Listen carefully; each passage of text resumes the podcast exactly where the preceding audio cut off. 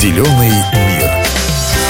Всем здравствуйте! Сегодня поговорим о том, как можно сохранить окружающую среду, ведь даже небольшие изменения в быту человека могут иметь большое значение для экологии.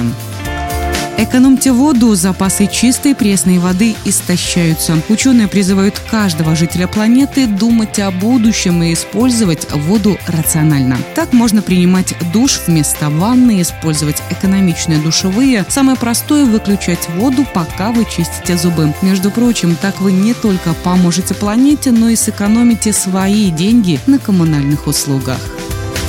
Помочь экологии можно даже отдавая ненужные вещи. Дома зачастую можно обнаружить массу вещей, которые вы не используете, но почему-то храните. Через некоторое время хлам полетит на свалку. Но ведь вы можете отдать те вещи, которые еще не утратили свои полезные свойства, туда, где они могут пригодиться. Есть множество благотворительных организаций, которые готовы принять старую одежду, технику или игрушки. Еще один вариант – разместить в интернете объявление с указанием того, что вы можете можете отдать даром.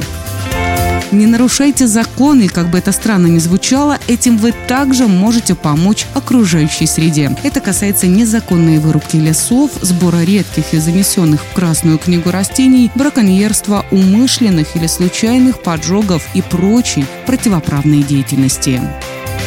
Иногда люди могут нарушать закон просто по незнанию. Срубить ель к Новому году, сорвать подснежник, бросить непогашенный окурок в лесу, из-за которого разгорится пожар. Так вы можете нанести непоправимый вред природе. Что ж, на этом у меня все. Помните, одной из самых больших проблем при переходе на сознательное потребление – понять, с чего начать. Давайте вместе беречь наш зеленый мир. Зеленый мир.